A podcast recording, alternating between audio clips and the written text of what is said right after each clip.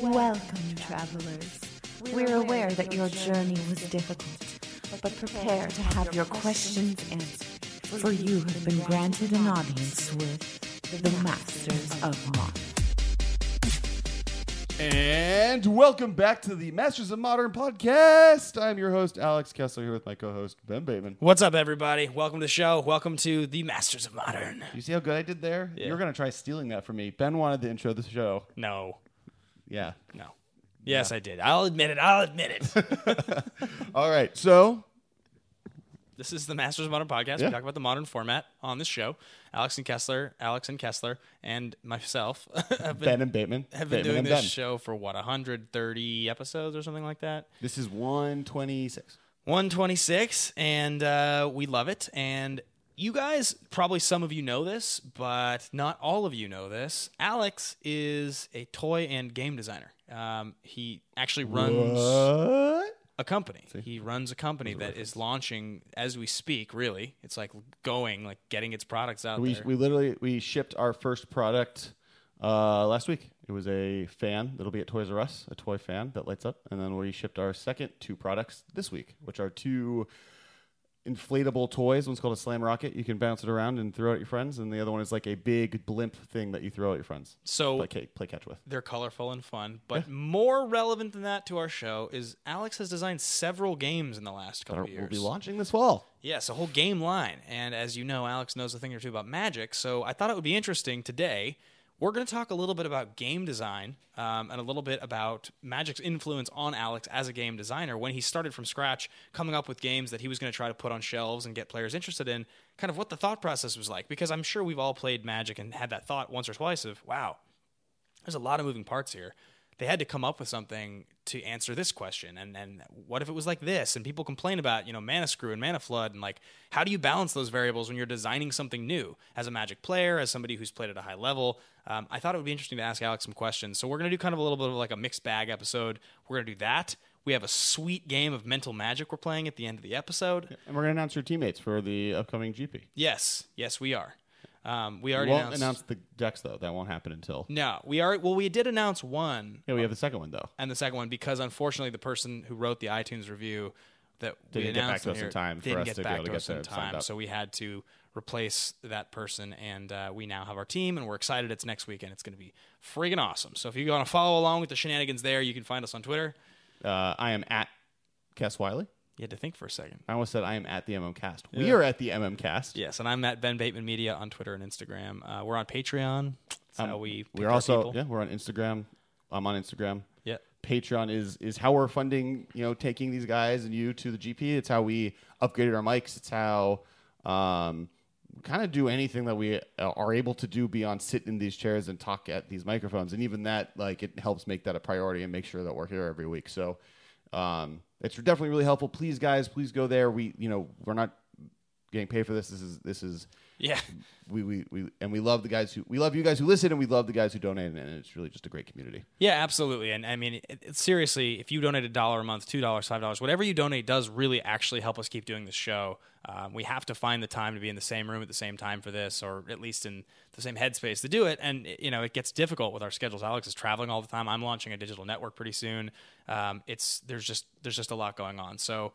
Um, we are very thankful to every dollar we've ever gotten on Patreon, and we encourage you to keep helping because it Yep. keeps us in business of making no money, but uh, in business of talking about magic. So Yeah. and uh, go to collective.company. That's where you find this. You can find Jimmy and Josh's show, The Command Zone. It's an awesome show about commander content. Yeah, when they do video content, so the, the I would say the best place to kind of follow them is on their YouTube channel as well because they do all of their auxiliary content there beyond just uh, the podcast. So definitely check them on YouTube and at collected.company, which is where you can find both of us. Um, yeah. And the last thing is that this episode is sponsored by a brand new app called Anchor. It's awesome. It's like Twitter meets podcasting. It's short form audio blurbs. I do a show called 10 Minutes of Magic every single day. You can go and download the app. It's like you can listen to what I talk about. I just all kinds of thought bubbles with magic. I just introduced a mental magic over Anchor thing. And when you say sponsored, Ben means that he has a show on there and he's also on this show and wants you to go check that out. It is really cool. I've been on it a couple times. Kind of sponsoring. I mean, they're not directly sponsoring. Like we are not as a podcast being paid money to talk about Anchor. Correct.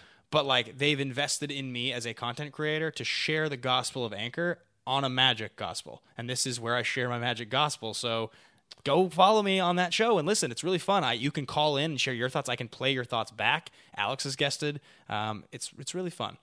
Amen. Yeah.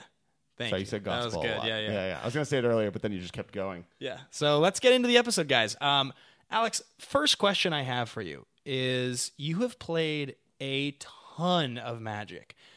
Is there a Magic card or Magic cards you can think of that, when you pick them up and when you think about those cards, they feel like sort of the most perfectly or elegantly designed cards in the sense that you're like, yes, this is what they did right. This is what makes this game what it is.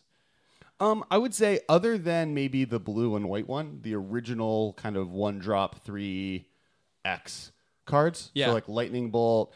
Uh, I mean they're all like arguably too powerful in many ways. Giant growth. Yeah. Um, healing solve, ancestral visions, or Dark- recall. Dark- Ancestral recall. Ancestral and- Recall, and Dark ritual. Um, it's such a clean little like cycle, and, and that's Yeah. kind of one of my favorite things about Magic is the cycle stuff, where, where it's like Yeah. here's how this effect is done by each color differently. Do you think that the so I agree with you totally that cycle of five? I mean, it's not the most perfect cycle. Everybody knows healing salve is terrible, and ancestral recall is way too good. Um, Well, arguably all of them are well, I Like, think you can. I think you can Gr- say. giant growth. I think, as you've said on the podcast before, is like the perfect card. I think Giant Growth is like the most perfectly designed card. I talked about that actually on Yep. St. Patrick's Day as my green card. I was like, that's the most elegantly designed green card ever.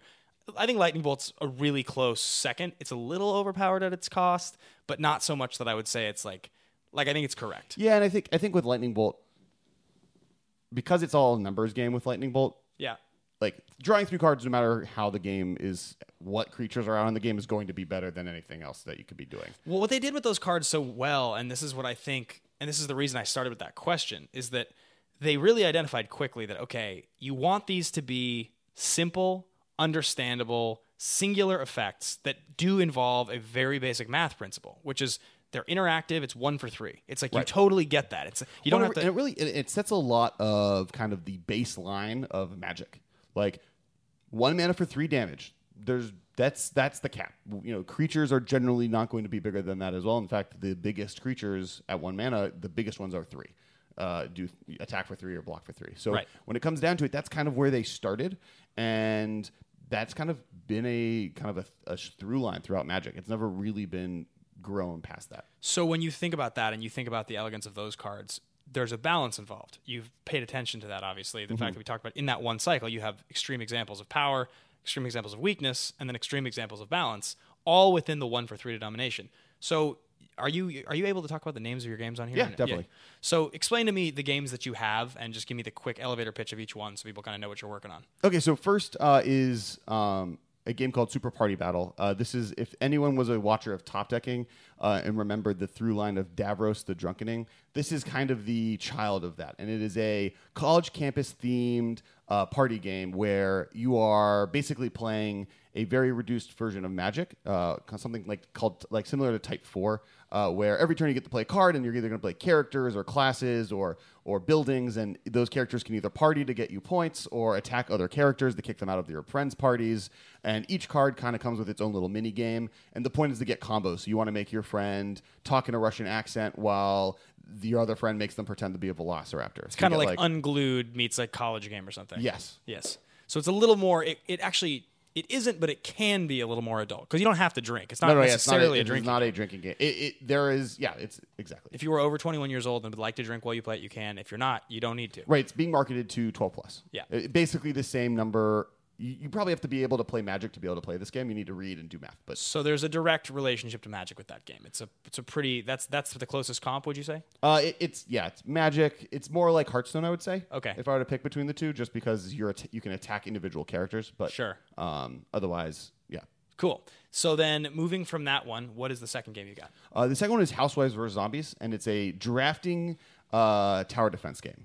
Okay. So you are playing as a housewife in the 1960s and 50s, and you have every turn zo- more zombies are being attacked to your house, and you have to, you know, become a badass and start fighting them off, and you use like cool appliances from that era. So you have like uh, Rolling pins. rolling pins and of lawn flamingos and you know a cutting board with like nails in it that you have to bash things in and so every turn you get to pick items they're like one-time effects like kill three zombies for for one card, or you can pick cards that are kind of renovations that make your house better, like a a gazebo. Yes, the art on both those games is pretty cool too. Yeah. I like uh, the art on Housewives vs. Zombies was done by Iron Stylus, who did, if you play League of Legends, Leona. He's the character Okay. designer for Leona. Cool. Um, what is your third game? Uh, the third game is uh, Emergent Genesis, which we've actually talked about on the podcast because uh, it was technically created by Brian David Marshall. Yes, Magic uh, historian Magic and, uh, Pro Tour historian. Uh, he uh, launched it on Kickstarter uh, back when he was on the, I think the last time he was on the episode, they were launching it, and they had some decent success uh, at the, in the specialty market, and we're helping him bring it to mass. Uh, and so it'll be, you know, trying to build it up and bring it out to more places. Um, and those are the three games. And that's kind of a and that's kind of a uh, like like superhero I building. like- it's like Harry Potter superhero. So you know there are a lot of games out there where you're deck building to like build a superhero team. Where this one's much more about building your own superhero. So it's Cool. kind of like a create your own adventure where you're going to be oh I want laser breath and I want ice vision. I know those are backwards and I want flying and I want to run super fast. And you can kind of be specific or broad and kind of develop your superpower superhero. So yes, those are the three games that are being promoted. Other stuff in the can, but nothing's out there yet. Um, so each of those games definitely has a component though that is clearly inspired by Magic. Obviously, in BDM's case, I mean, he is a guy that comes from Magic and so on and so forth. So when you are thinking about like if you were gonna, because the the- the question I asked you on the Anchor Show last week about what are Magic's three greatest strengths, and what you had to say, if I remember correctly, was that you told me the customization was a high one for you Yes, that's my number one favorite thing about Magic. the color pie and the balance, which kind of references what we talked about that first cycle. Number two favorite thing about Magic. And I believe Mm-hmm. like the I made this collectible. list. I think the collectability was the third one you said. yes. Yes, the fact that it is a collectible card game, it has this beautiful secondary market, and there is this really wonderful sense of like, I want the special foil version of that card. I want to have that card in perfect condition. Right. I want to trick it all out. I want to feel personality based on what I'm playing within my deck.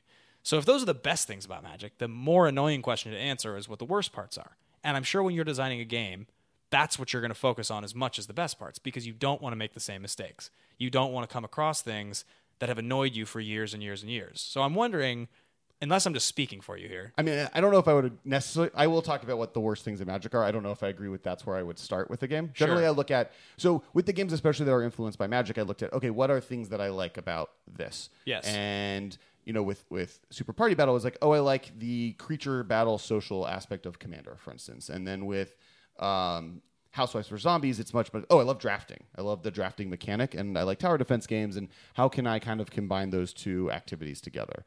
Um, if you want to talk about my least favorite things in Magic, um, I think that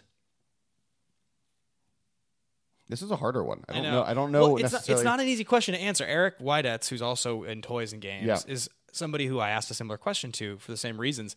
He had a really hard time answering that one. I I think I think the the way standard is kind of formatted and presented as I mean we're a modern podcast so but the fact that it's harder to keep up with it and the way that it rotates as quickly even now that it's a little slower rotation kind of the status of what that's going on there is a little bit problematic to me um, I think that and this is more of a recent complaint uh, that magic drafting environments have become a little bit more samey. I think they got really, really good at it, and they've started using a lot of really good and important math in developing the games. But because of that, each draft format doesn't feel that different from the last one. Right. Um, and I would like to maybe see a little bit more variety in in kind of the speed and the way you play every game. Um, I don't know. This is a really hard question. It is a hard one. I honestly, if you were to ask me the same question, I'm not sure I would have a great answer. I think one of the easy answers that a lot of players come across is Mana Screw. Um, Yeah, uh, here's the problem with Mana Screw because I, I I ag- agree that man the Mana system has its flaws. Yeah. but the fact that it's gives a, a way for players that are brand new to win and feel good about playing the game and beat someone that's better than them is a such a valuable resource. Yeah. Otherwise, we'd play chess. Like Right, there of needs to, course. and there are other RNGs and Mana Screw is kind of a flawed one and and and I agree that that is probably one of the easiest to point out weaknesses of Magic. Sure. But I think the mana system and the color pie, which is created by that system, is Magic's greatest strength. So if you look at Hearthstone, it doesn't have that. It has like the hero classes and you have hero specific cards, but you don't get the mixed heroes. I can't play a hunter or paladin deck. I have to play a hunter deck or a paladin deck. Where Magic, I get red cards and I get to see how they work with black cards. I get to see how they Right. work with green cards and Now, if I buy one of your games, I get all the pieces, all the cards. I get everything I need to play the game in the box. Correct. It's all there. I can't buy an expansion yet. There's no just randomized packs. None of that There- stuff. There'll be expansions, uh, but yes, correct. Yes. So obviously everybody knows this, but Magic's really the only one. Na- I mean, it's not the only one. I should I should take that. back. Pokemon, Yu-Gi-Oh. There's a few others. but- Pokemon Yu Gi Oh! Magic are the three successful and long term successful paper trading Yes. card games. So, but at this point, all of those have been around quite a long time now. None of those are new. None of those have been created since like apps have been the thing and digital media. yeah, Uh, and- like since since they came out, digital has added probably Hex and Hearthstone are Yes. the only two I would really say would maybe qualify. But the difference is that Hearthstone, while you can have all the cards, you can get them all through adventures, and you can collect your. You, there's no tangible physical thing, and it's not like Magic where the. It's, it's the same thing as your paper cards, but you're just playing online out of convenience. It's the only way you can play it. So, my, I guess my question is Did you ever consider for a second when you were designing a game, I kind of want to make a paper collectible game randomized in packs that people are going to chase after cards. Like, was that ever an idea that crossed your mind, or were you pretty set on like, I'm not going to do that undertaking. It's too much. Um, to start out, I didn't want to do it, and and there's a few reasons why. One is because it's a very competitive place to kind of go out, and getting established with that kind of game is very hard. Um, especially non-licensed at this point. You- The reason that Magic worked is because it was the first, and then Yu-Gi-Oh had its TV show launch with it, and Pokemon was literally a licensed product. So of the three games that existed, they all had very unique reasons for why it worked. Um, Star Wars is coming out with a new one that includes dice that looks amazing, and I got to play it at Toy Fair this last year. Um, that one is probably the one that I would keep my eyes on. Um, I would. I was gonna play it a lot. Yeah. I like Star Wars, and it's a magic y game. Yeah. and that's kind of like Commander meets Magic. Sure. Um, but for the most part, launching a full-on collectible card game is something I'd be wary of. I w- you would need some unique factor other than the fact that oh, these cards battle each other slightly differently than these games. Um, for future years, we are looking at a few different ways of kind of accomplishing that. Sure. I do love that collectability aspect. Um, and we have maybe two different ideas that would do it two different ways. Um, and if we do do those, that would be a place we'd consider going after. But year one, establishing games, it's a lot easier to be like, here's a full game. Please buy it. So moving on from just the idea of the, the inspir- inspiration that comes from Magic, what games, games like tabletop games that come in boxes, just like the ones you're designing, have you played that you feel like have inspired you the most? The best games out there in recent years. Settlers is the first one I was going to say. It comes to mind. Sellers is an easy one. Yeah, I mean, you know, uh, I was an avid Monopoly player. My Yeah. well, my family Yeah. is an av- and is an avid Monopoly family. Um, Your dad doesn't and now, surprise me at And all. now they all hate me because I think Monopoly is a terrible game, and I'm I tell them that. Yeah. and they're like, "How dare you?" Uh, but it is. It's bad. Who's the negotiator in your family when it comes to We're trade? all. Have you met my family? I- is it- I'm a negotiator, and I'm the most passive of my family. The idea of your dad playing Monopoly just kills me. It's super cutthroat. Actually, my favorite memory of Monopoly is it was Yeah. me, him, and my cousin, who's like ten years. He's like exactly in between me and my dad. Yeah. Um, played Monopoly together, and I was like seven, and they made a deal with each other that they weren't allowed to mess with me. They Yeah. weren't. They weren't allowed to talk during the other person's trade. It was the only way they could figure out a way to not like take advantage of me, and I beat both of them like handedly, which is because it's a bad game.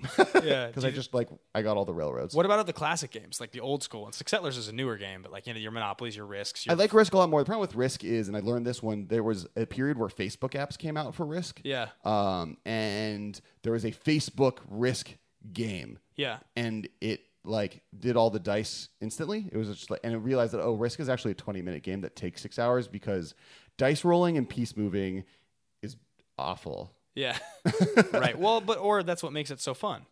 No, I mean, the game was fun on Facebook. I eventually I burned out because I was then playing like six games of Risk a night. Yeah. Right. uh, which kills the game eventually. Yeah, But totally. like, it, and you realize, oh, like just Australia is better than everywhere else. always. That's always been my. But there's there's the expanded version, right? Have you seen that? Um, yeah, Where- where you can go south. fro- Antarctica? yeah, you can go to Antarctica. I There's a few, dislike like- that. Yeah. It's I have great. some cool Risk games that people have bought. I have the Star Wars Risk game. Like Risk has done a really cool. I haven't played any of them. Yeah. But Risk has done a lot of cool things to kind of expand. Um, game like older games or different games. I'm a really big fan of uh, Cosmic Encounters, and you might Oh. i- you may have heard it. It's a game that Magic was originally one of the few games Magic was based on. Yep. Uh, and basically, you're playing as an alien, and you, it's kind of like a commander alien you get that has this cool power. And what the magic thing is is the way spells and stacks and counter spells work. Cosmic Encounter has a lot of that in it. where Got you it. got this hand of cards that like there's a counter spell and there's this other thing, but then you're like you have these little ships and you're battling and they're, it's fun. You have a bunch of planets you're protecting. The stuff you mentioned there with the stack and spells and instants and responses and all that. Yep.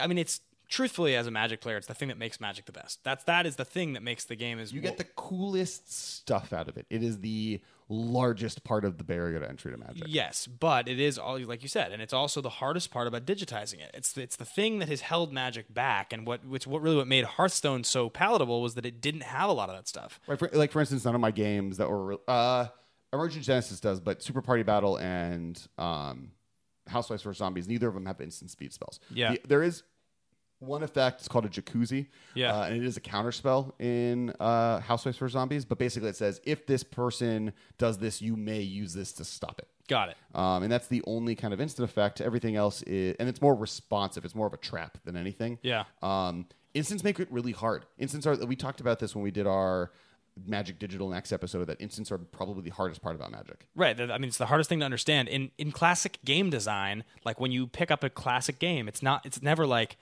"Okay, I'm done with my turn. Take your turn." Wait, in the middle of your turn, I'm doing this. It's like that's not how game design used to work. We're used to it because of Magic. We feel like it's normal because of But it- Magic. It, it does make Magic better because you know my problem with many games, and Commander even has this issue. Magic forces you to pay attention during other people's turns. True. So I, I played a lot of um, uh, beer pong. yes. uh, in my life. in your day. And you- I had a very set specific rules when we played, and one of them was you kept all these. There's the bounce back rule, and there's the behind the back rule, and there's all Right, these like yeah, yeah, yeah. and- and Customized. death cup where if two balls make it in the same cup, you lose. Yeah. And the point of that is because when you were at a place and people were playing, if people weren't paying attention to what was going on. Because if, if there was no interaction, then people would just start talking to people when you were taking your turn, which would make it so the game would just stall out and it would get boring and people would stop playing. By forcing people to pay attention during each other person's turn, you get full interaction. It makes the game way better. Yeah, no, it makes total sense. It makes total sense. Um, okay, so we've addressed then the collectability aspect and the customization. We've addressed the fact that you have paid close attention to, uh, you know, classic games and things like Settlers and all that. So then, so then, where do you see your games actually fitting into the marketplace? Like, who do you want to see buying your games? Is it the people that are buying Settlers, or is it Magic players? Is it Um, I think Super Party Battle is going to first off appeal to Magic players. If you play Magic, I'm going to start pitching this game once it comes out, so get ready. sweet? Uh, it's really fun if you play Magic because you can pick it up really easily. Um, beyond that, we've worked really hard to simplify it. Like there is no instant spells, there's no mana, there's no converted mana cost, there's no power and toughness. Um, so it's really just like very simple actions that are playing similar to that style. So it, it, it do- we did kind of design it to specifically target towards beyond just Magic players to college students and uh, that kind of demographic, which is why it takes place on a college campus. Um, Housewives for Zombies is where we're, we want it to be a little bit more of a broad appeal. That's where we that's our Settlers of Catan. Um, it's priced to be around Settlers of Catan. You get this giant pile of plastic zombies that are like a bunch of risk pieces in the middle of the Yeah. table that you get to put on your house, and your house kind of stands up. Um, and that has a lot of strategic depth. Like, and but the cool thing about it is it's really easy to pick up because every card does what it says. When you pick your first card pack, you look at oh that card says target player gets three zombies. I get that Yeah. every card does what it's supposed to do, but it has really good replay value because there are draft strategies where you're like, oh, I want to go off the kill zombie plan, I want to go on the reservation plan, I want to go on the item plan, I want to go after Yeah. the most. There's like a card that lets you win if you have the most zombies. So Sure. um, those are kind of the different. Uh, you know, there's a lot of depth to it, so it's really fun and more of a kind of a strategy game. Yeah, definitely. I, I've gotten to mess around a little bit with Housewives versus Zombies, and I the thematically that's the one that jumps out at me the most in terms of the one that I I guess I don't think I like it the most because I haven't played any of them enough Right. to really know. But the just it looks great, the art looks great. It's like a fun idea. That same thing we were talking with Giant Growth, the one for three. You have like I was trying to identify and relate it to Magic. Where I was like, oh, this makes sense. I get this for this, and I play this this part of the Uh, turn. so- rolling pin is kill three zombies. Yes, exactly, and right? The, the the main one of the housewives on the front of the box is holding it. It's got nails coming out of it. It's sick. Yeah, it's super cool. It's super super cool. Yeah. Um. Okay. Great. So. Um, Okay, so you've now gone through the ringer. You've designed these games. And I know for a fact there's a lot of people that listen to this show and who play Magic who think about sometimes would they want to design Magic cards, a set of Magic cards? Would they want to design their own game?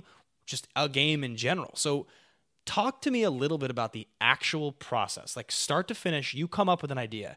What happens? Where do you start? How does it get made? How do you the box is sitting on the table over there like I can actually look at the game How does that work? Like, how do you get from A to B? So each one kind of came from a different place. I mean, Emergent Genesis obviously wasn't me. It was it was Brian his Brian Ma- David Marshall and his team, um, and they did a really great job. And and we kind of worked together after a meeting through kind of this podcast and, and the Command Zone. And so they I, I can't speak towards that. So we we launched three games. Two of them we for sure are selling, and those are the other two we've discussed. There's a third one that we launched, and each of them kind of came from a different place. Uh, Super Party Battle was something we've been working on since top teching. It was we came up with the idea as a scripted prop, and where that really came from was at a point before that I was working pretty heavily with tappedout.net and we were doing kind of the there I was one of the main judges for the build they were doing a, the community builds a set. Um, and going through that whole process and building skeletons for that set and going through, you know, rating every card that was submitted, I realized unless you were getting a job at Wizards, building your own magic set is fun. It's a blast, but for me who was trying to figure out what I want to do f- for a living, you know, you making my own card game was something that sounded more interesting to me at that point because I wasn't going to be able to sell this, which means it was just going to be a hobby, and I already have a lot of hobbies. um, so I started like kind of Davros was a little bit of a design your own set, and it was more me doing uh, a party version of it, um, and and kind of going in that direction, then start slowly changing rules. Um, at one point, uh, me and uh, Jules, who was on the podcast before, who now works- works at Wizards, uh, we're working on this cool time travel game, A lot of the card people. game. Andrew works at Wizards. Yeah. Glenn works at Wizards. Jules works at Wizards. A lot of our friends that played Magic and Yeah. were super smart went over there to work. Um, and we were working on that together for a little bit while he was still in school, and, you know, so I was doing a little bit of like intro card design, and, and that was one of the first like, oh, this could be a trading card game. Um, then Casco happened, and I started like, okay, we're developing a line for that year. So we came out with probably six kernels of ideas, um, and the other one that stuck was Housewives or Zombies, and that was literally a. I technically it- it was a a a, uh, a blog post that someone talked about a cool world where the housewives were being attacked housewives were being attacked by zombies that were all men being turned into them and the, they all get really badass and start fighting them off and I was like oh that'd be a cool game idea and I started kind of figuring out how that would work and obviously I play Magic so the drafting mechanic um, was kind of the first idea of how to like, oh, this is how you get new stuff. Um, and that's kind of where that came from. So each kind of comes from a different place. So okay, so then you the idea you you bring the kernel and that's where it comes to. But I'm saying the actual process. So somebody maybe even builds their own idea. They're they're using quarters and forks and knives and drawings and they're playing it in their house. So they want to make a game. Oh, like, what's the process of, that's what like, I'm saying. going It's- after it? Okay. The physical box is here, and I want to know like if I have this idea for a game and I don't have the virtue of being in the toy business, the game business. Well, one of the reasons I got into the toy business was because I realized it was around that point that I realized I wanted to make games. So Yeah. it's like, okay, m- my family has been in the toy industry for a while, so I had an in. And I was like, okay, this is the way to learn.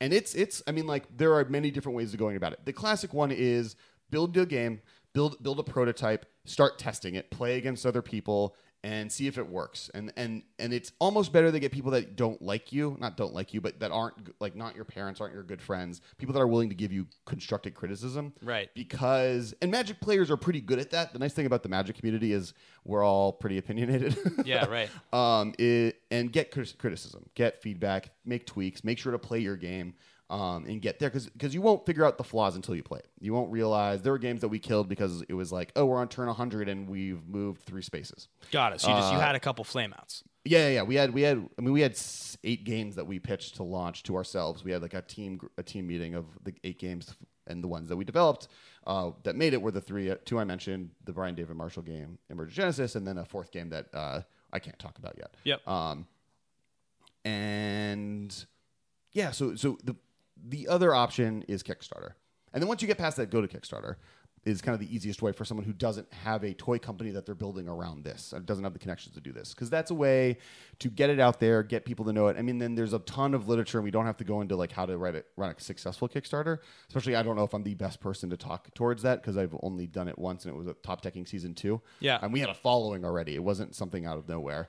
Um, so definitely look at those kind of resources on how the best way of doing that, and that way you can get some money, uh, and then you need to find. And there there are some easy Superior Pod is one, um, and there's another one that we use that kind of do help you do prototyping and can help you actually do production, and that can extrapolate into greater greater things, and then you need to find distributors and this whole process. Sure.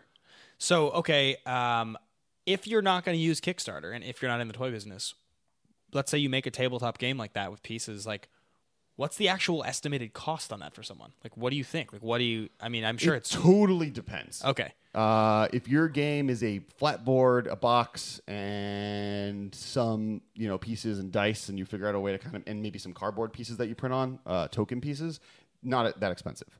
Um, you need the art, and that's uh, cl- the problem with card games is that every card generally has a piece of artwork, and a piece of artwork can range from anywhere to forty dollars to five hundred dollars to Yeah. thousand a thousand dollars, depending on how illustrated you want it to be. And so that's the big expense with card games. Um, unless you can draw, if you're an artist, that's a Sure. whole different different conversation. Then Got go it. for it, which I am not, so I can't attest to that. Um, and then beyond that, there you know there there are resources. Generally, a, a safe rule is whatever your retail is, twenty five percent of that is how much it's going to cost. Got it. Uh, or vice versa, whatever it costs to make it from a manufacturing perspective, it's going to sell for twice as much as that, or or, or um, to the Three times. second.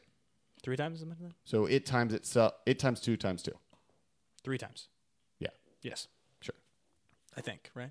I think so. Anyway. Yeah, yeah. So, all right, you've mentioned then the games you came up with, and you've also you did make reference to licenses, and I think this is interesting because Sure. um, there's a lot of awesome properties out there. Now, a lot of the best ones have been grabbed up, and people have tried, and um, Well, that's. I mean, like it, it is. Do you have an idea? The- It, it takes three steps. One is a relationship, and that's how everything works. And license is part of that. And and mind you, it the easiest way to get a license is have fifty thousand dollars and and contact the right person and go Yeah. to the website. Like, I have fifty thousand dollars and have have a unique idea that they don't have already licensed. So don't go to Cartoon Network and be like, oh, I have this stuffed animal. And they're like, well, we already have a licensing deal for stuffed animals. But if you're like, I have this game that doesn't exist anywhere and it's Yeah. not similar to any other games you're- or it's a concept that's different than what you're doing, then they can look at it and be like, oh, okay, this would work for us. Right. Um, and that's kind of a, it. Games are a little bit easier because every game is a little bit unique. And like, obviously, you don't want to do a drafting game because Cryptozoic has licensed every drafting game under the sun. But there are different ways to kind of do new games, and if you can kind of find a unique concept and a unique shtick to license, you can do that. so um, quickly to ask then, let's just pretend there were no successful licensed games out there. Where would you start? Give me like the five properties you'd want to develop a licensed game around. I mean, your I know what your number one's going to be, obviously. Star Wars. uh, is if the question is of the games I have, how would I license them, or is the No, no, question no, like like, you're- what license, what ga- what licenses would I love to develop a, a game for? Yeah, that's the question. Just Ugh. Uh, yeah, Star Wars is the easiest one. I mean, I would I would love to make a Star Wars. That'd be game. That one. seems So really skip past sweet. that because you talk about that all the time. What'd be Uh, like two, Harry three- Potter would be really fun. Oh, yeah, okay. Um, I think there's a lot of cool different parts of the Harry Potter world um, that would be really fun to do with. Uh, Game of Thrones is another one, um, and which I've actually so uh, and a mini for for a. Uh, for Game of Thrones, we always do Game of Thrones uh, season premiere and season finale parties. me Yeah. and my girlfriend, um, and we play Your fiance. fiance. Yeah. Uh, we do um, a, a version of Werewolf, which is a kind of social party game themed around Game of Thrones that I made a a couple years ago for just for fun. And then the Nerdist picked it up randomly because one of my a few of my friends work at the Nerdist. And Yeah. so you can go to the Nerdist right now or to Kess.co. Uh, I think it's Kess.co slash winter is coming. Um, and there's and it's free like it's completely a fan made thing. It's not a like we don't want to make any money on it, um, but we released it because it's fun. And you can just download it and cut it out, put it in cards, and it's a, kind of a blast. Um, so you can do that right now. But um, What about any weird ones? You said so. Those are three big ones, but those are three like obviously huge Oh, like, ones. like really weird like yeah, like BSG or like is there something like that where it'd be like, oh, that'd be so cool. Like I think the theme would be amazing. You know, I mean, I what else do you love? I know you like you look love the Expanse right now. That's like pretty. As a Yeah, I don't know how much I can differentiate the Expanse from Legion would be sweet, but that's basically just an X-Men Westworld? game. I don't know. I don't want to do Westworld. Westworld's fun. It was fun. It was a good show, but it's not like, I like love- I love Fargo's so that much show. better than Westworld. Fargo would be a fun one, except Fargo'd it's, be ex- fun. except that it's anthology, so it like Well, I mean, if you do a Fargo one, it would be very much about. I think it would actually be a pretty good werewolf-like game, more the sense like who's the killer, and then everyone like is like these midwestern, like Sure. really nice, like oh yeah, you get like the whole all the characters. They don't. Ha- they could be just stereotypes because that's what all Fargo is. It's like oh the the nice family cop who lives downtown, the the butcher guy who's Yeah. like l- losing money. Like they're all like cool archetypes. That'd be fun. Sweet. Fargo would be sweet. yeah. Uh, I haven't watched any of the seasons of that show.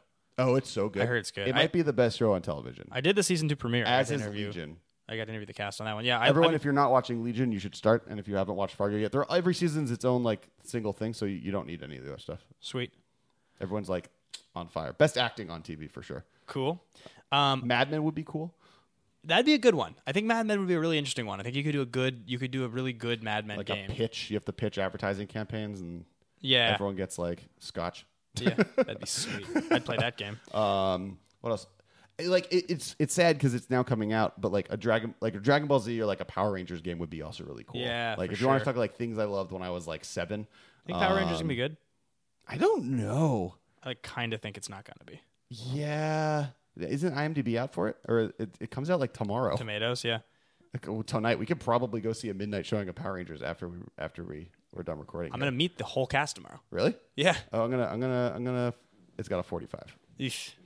the whole cast is doing is doing the schmodown, the trivia thing. uh. Oh, cool. They're all competing against each other. Nice. So Uh, I mean, like, and you can go listen to my thoughts on Power Rangers. Yeah. because I did a podcast on it. Oh, sure. Uh, With- it was um, with Marshall. Marshall. Yeah, yeah, yeah. It- It's um, do you still love it? It's on iTunes, so Right. go check that out because I get very in depth on how I feel about Power Rangers there. Sweet. Um, it might be the most metal thing that ever come out of the '90s.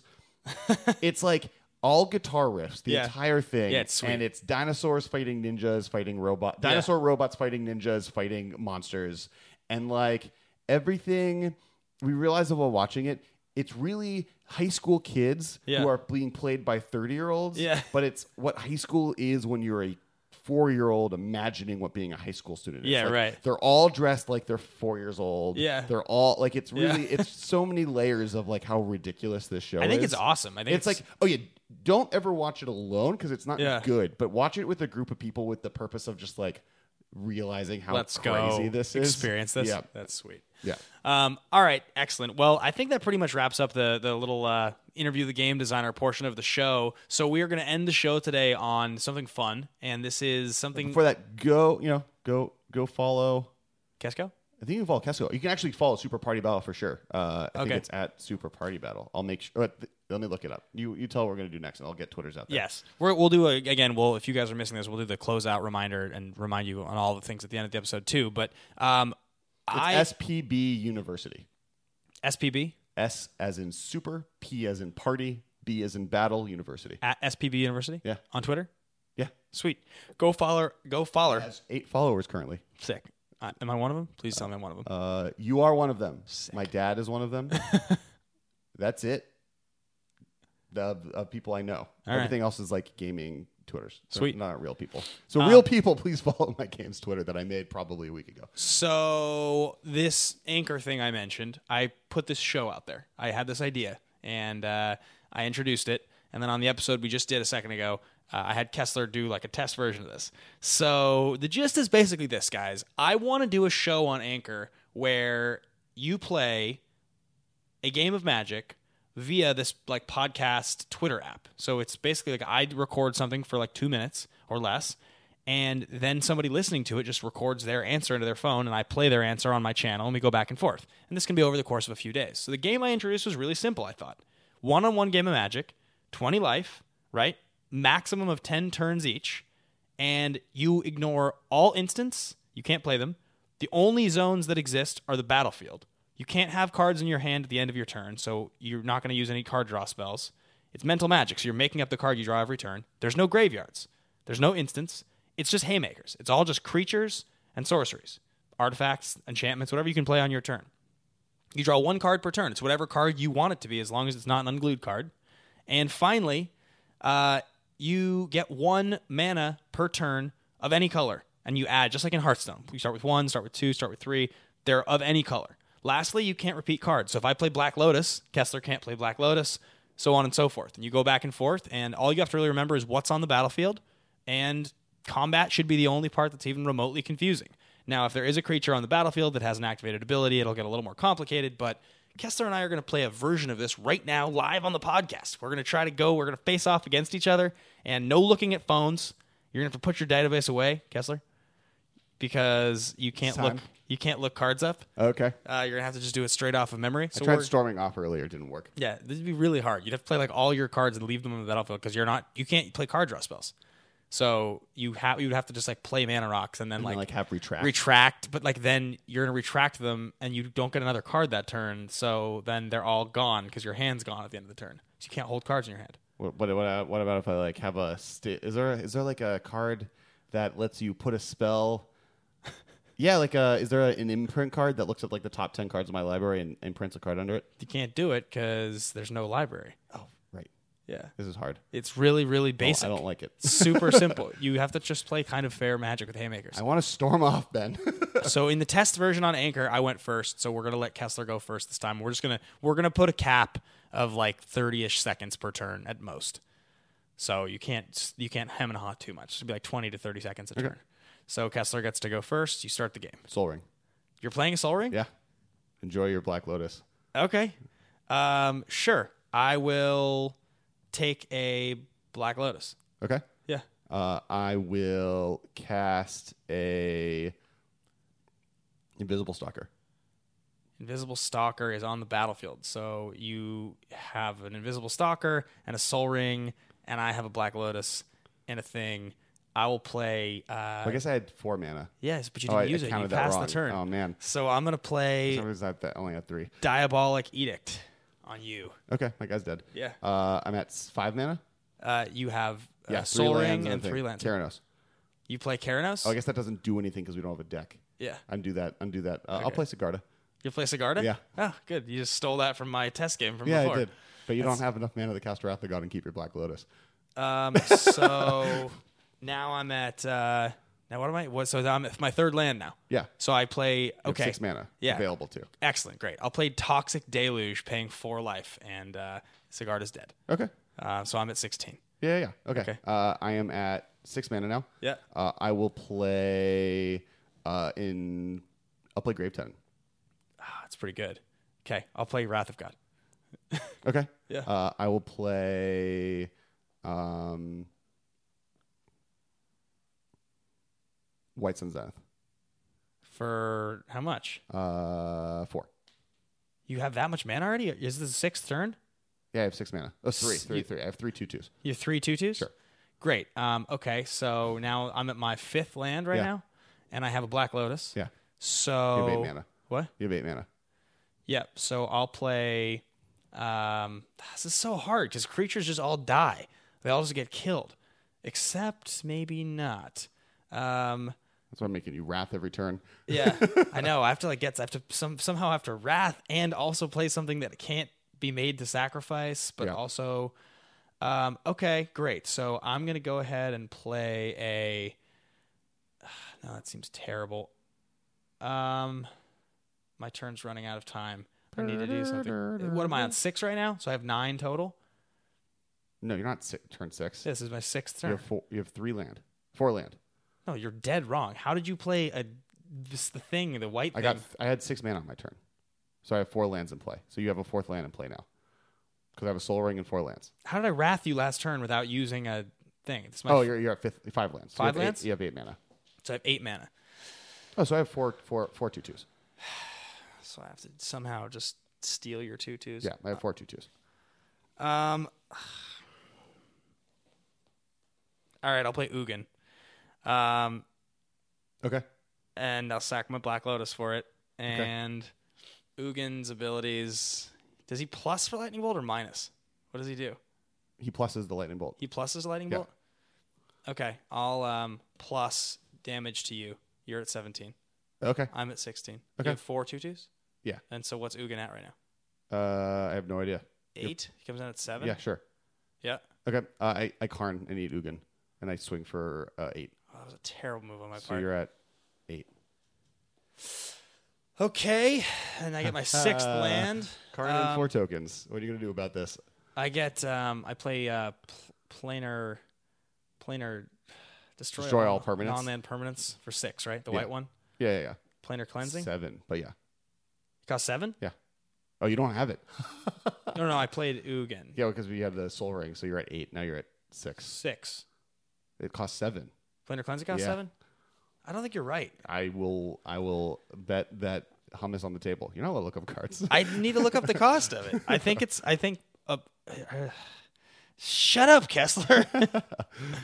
I think it. Call, I think it blows things up. Um, it's called planar cleansing, Mm-hmm. and it costs seven, huh? Planar cleansing costs six. I knew it. I knew it. oh damn. Okay. Yeah. Great. You have the, Everything's- you, the hummus is now yours. yeah. Planar cleansing. So I kill everything. So Yeah, you, yeah. would eaten it, you would attacked me for eight And then my, my soul ring is gone too. Yeah. you've, you're, you're at uh, eight currently. because I had already, I was at 16. Yeah. So yeah, I'm at eight and you're at 17. Yep. Ugh, What was a stupid play? What was I thinking? Uh, so I'm at seven mana Yeah. because you had six. Yeah, I'm at seven mana. Yeah. Uh, I will. Um, I'm at seven mana. Yeah. I'll just uh, I'll um, fireball you for six. So I go to two? Yeah. Um, okay, great. So then I'm going to play a card. I'm at seven mana right now. I have to play something that costs seven or six that keeps me alive because you can just kill me on your turn. So I have to have a way to not die, but I don't have any creatures, so worship's not going to keep me alive. I could play near death experience. Um, I could. Ooh, this is going to be tough. I guess for seven mana, I could probably gain a bunch of life. Maybe that'd be smart. That seems like a horrible plan. Um, what's the best life gain spell? Oh, that seems pretty good actually. For seven, all right, I'll play Platinum Angel. Uh, I cast. How does miracle cost work here? Uh, you can draw it and play it for its miracle cost. I cast damned or I cast uh, Bonfire. bonfire of the damned. I'm dead. Haha! Victory. I don't know how easy it is to l- lose if you go first. You think you can pretty much just win 100? percent I think it's really hard for you to answer my threat. I can come up with the best threat possible. Well, I think probably if I think about this more carefully, I would have had way better plays. I think I made some horrible plays. Playing Sure. Ugin, playing Platinum Angel, I could have definitely played something a lot better than But I Platinum mean, when you Angel. played Ugin, you should have just minused. If you minus for zero or minus for two, kills everything, it killed everything. and then you would have carned it still. Sure, but then you don't have eight two two tokens in play. It's true. Yeah. Anyway, that was the first uh, on-air version of the game, guys. So I think it worked.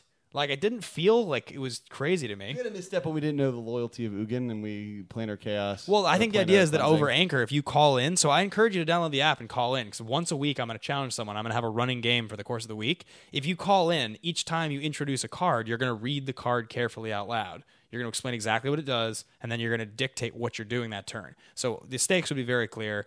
Um, this is just something that's going to be running all week, each week, as somebody challenges me on a Thursday. It should be a lot of fun. So Thanks for listening, guys.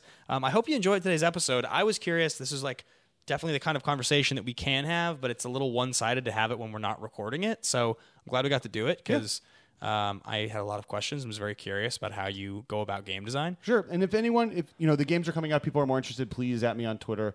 Um, I'm at Cass Wiley. I'm at Ben Bateman Media. We are at the MMCast. But, you know, I, these games will all be available uh, perf- if everything doesn't go terribly in September. Um, for sure, uh, at a few different retailers that we'll announce when we get closer. Um, and then, uh, yeah, the it'll, it's really exciting. And if you're going to be in San Antonio next week, Oh, yeah. We are so excited. It's going to be unbelievable. Uh, I'm going to be on a team. We have uh, we have two listeners that are on my team. So Stephen St. Clair and Ryan Sconard are my, are my teammates for this particular endeavor. It's going to be so much Woo! fun. Team welcome to the MMCast. team, Ryan. Welcome to the team, Stephen. We're gonna we have to figure out exactly what we're gonna do. We called Stephen on the podcast last week and talked to him about all of the things, and uh, we're you know super super excited. So it's gonna be awesome. Uh, I can't reveal to you guys what we're gonna be playing, but Kessler and I right now are gonna go and test some games of modern, so we can make sure my silly idea that I want to play is at least reasonable. I'll bet you can guess one of the cards involved.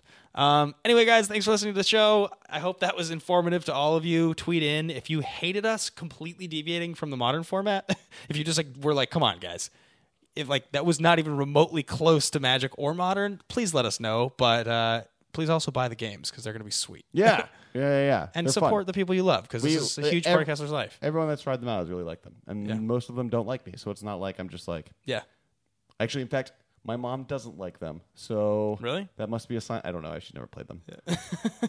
she's a nice lady. She'll probably say she likes them. Hi, All right. mom. I don't know. if She's not listening. She doesn't listen to this because it's a magic podcast. All right. Bye, guys. Thanks, everybody. We'll talk to you guys next week. bye, guys. Thank you for your attention. See you later, alligator.